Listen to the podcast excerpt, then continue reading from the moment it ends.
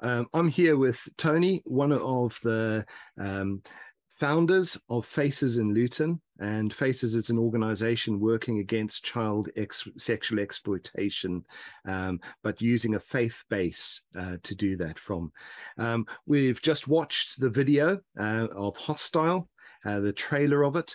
And I thought I'd ask Tony a few questions um, just for his opinion on, on some of the things he's um, spotted in this. So um, I'd, I'd like to just ask you first, and, and first off, Tony, um, what emotions did you experience watching this video? And how do you think these issues play out in British life? I, I it, it's just, in, in many ways, demoralizing. Uh, It reminds me of something that I, I've heard numbers of people talking about. It's just the, the context, not just in the U K, but in the West, that we're living in an age of populism, uh, polarisation and post-truth. And I thought that the video highlights just that the populism is there, that rather than leading, actually just following, and and that, that results in polarisation of, of extremes there, and truth is, is sacrificed. And I, I just think that I, I just long for us to move through this from this era, um, but but fear we've got uh, a long way ahead, and and a lot of what we're seeing is that the consequences of that, uh, and. And, and the polarisation in it, and you just see the different ways that things are polarised, that, that once you start treating people differently, and just the way that we deal with different refugees, and I, I know in different communities, that the damage that that, that does, the mm-hmm. fact that, uh, that Ukrainian refugees are dealt with differently than Afghan refugees, who are treated differently than other refugees. Mm-hmm. And the suspicions are, not wanting to make claims, but the suspicions are there's racist because Ukrainian refugees are white European and the other refugees are, are of different colour. And so people presume that there's a racist element there, which, which has caused hurt and anger in the communities.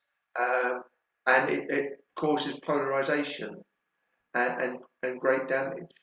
Yeah, thanks, Tony. So um what you're saying is basically the um the the, the very thing of democracy itself is to follow the crowd in a way, and and actually there's a need for leadership into this area, and and you're you're also saying that there's very polarized views that are being played out, and people are being viewed differently than they should.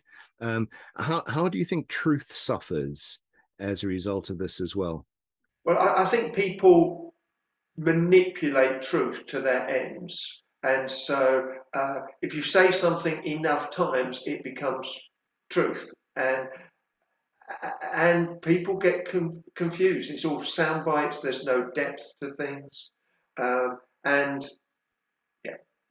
Uh, I, I don't want to name names, but there, are, but I, it, it's obvious that many politicians are manipulating the truth to their own their own ends.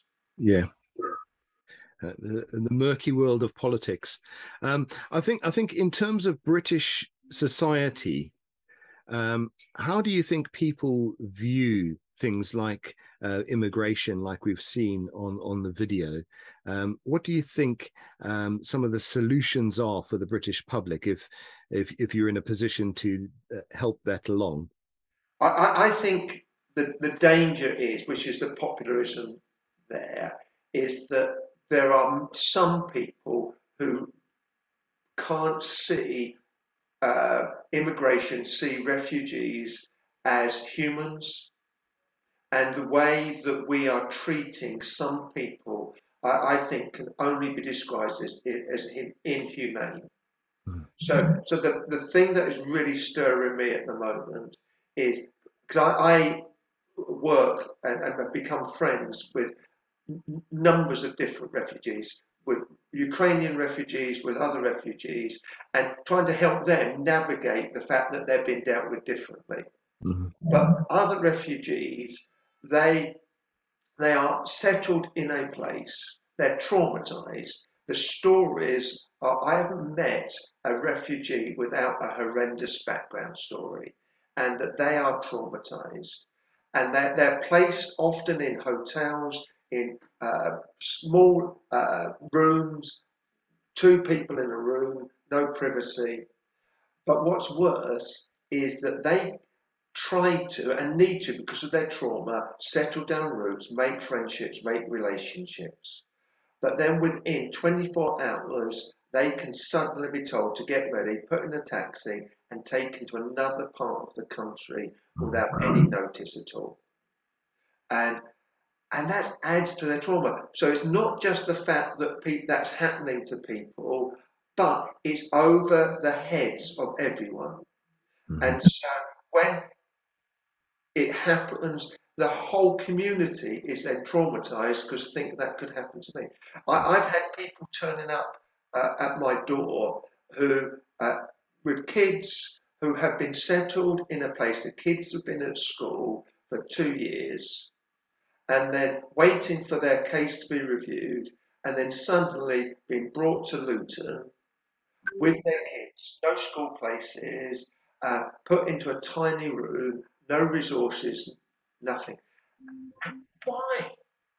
And it's uh, the whole thing, I think, is treating people inhumanely, and rather than preparing people for uh, stay and be constructive citizens in this nation, is adding to their sense of trauma and doing everything against what is needed. Yeah. And, yeah. and then, and when challenged on this, Home Office's officials and others refuse to to engage.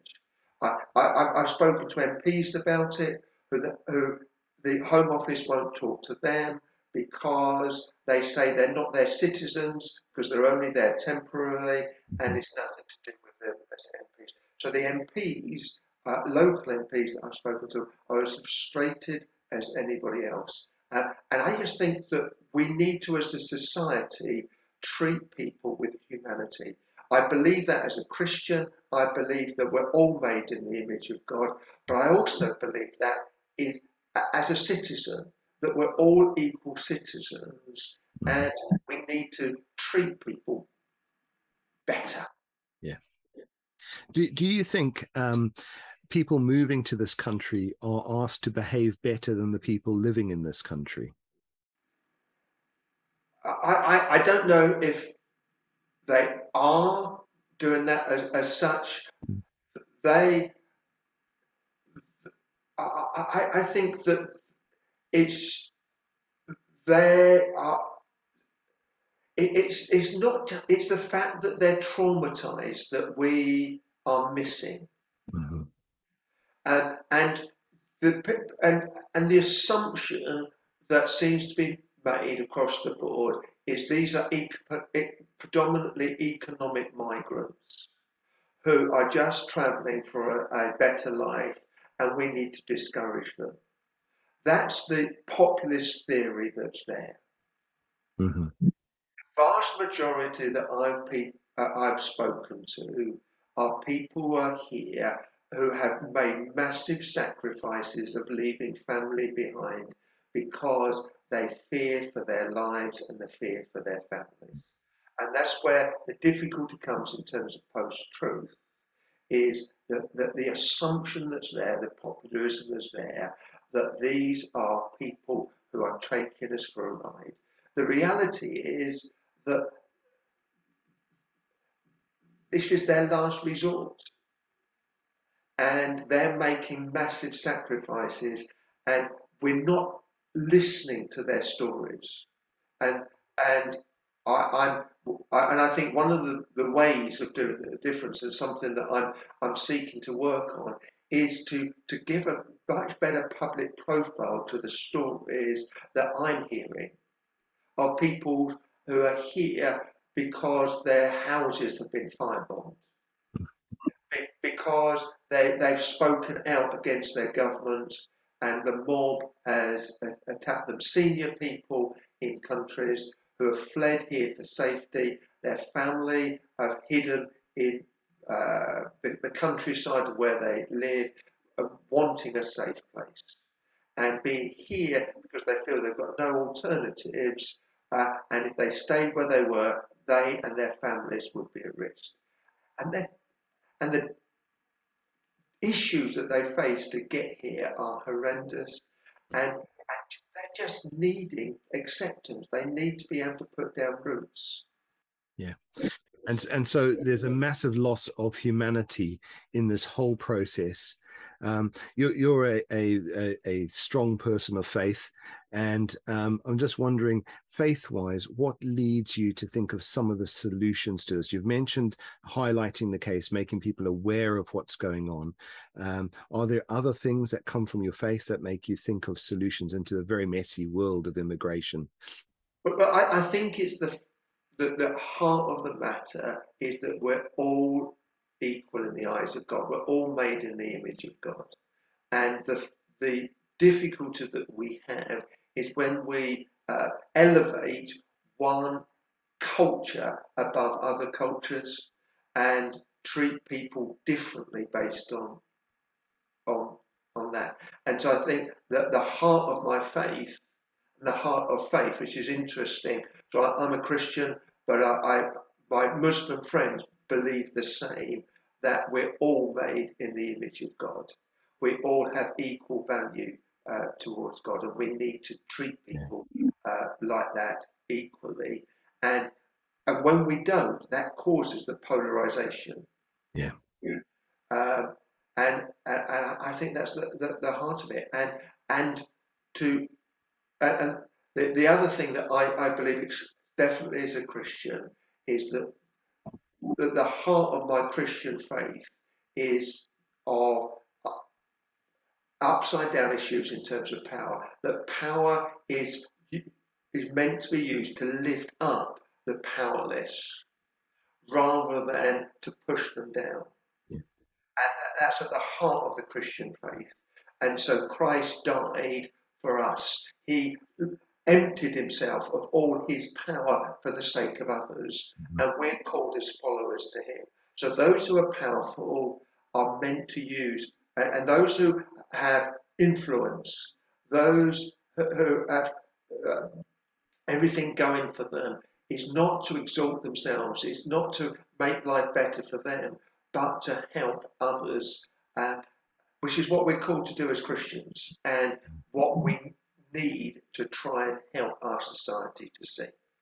Yeah. yeah. Thanks, Tony. Wonderful to ask you some questions, and I think we'll have to leave it there. Um, but I'm sure you've got much more to say on the subject. But thanks for letting me interview you. Pleasure. Thank you, Nigel.